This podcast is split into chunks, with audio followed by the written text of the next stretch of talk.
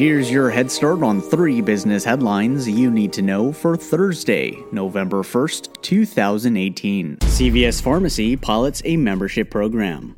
The retail division of CVS Health announced that it's piloting CarePass, a membership loyalty program that offers members a suite of in store and online perks, including free delivery on most medications and purchases, access to a 24 7 pharmacist hotline, and 20% off all CVS Health brand products.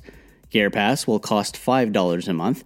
Customers can also purchase a yearly pass at $48 a year. The pilot program will be available in approximately 350 CVS pharmacy locations to customers in the greater Boston area. PepsiCo acquires a plant based product company. The company announced that it has acquired Health Warrior, a plant based consumer goods company. The acquisition helps PepsiCo expand the company's portfolio into a high growth category. As part of the deal, Health Warrior will be part of PepsiCo's Hive program, which is focused on high growth emerging brands.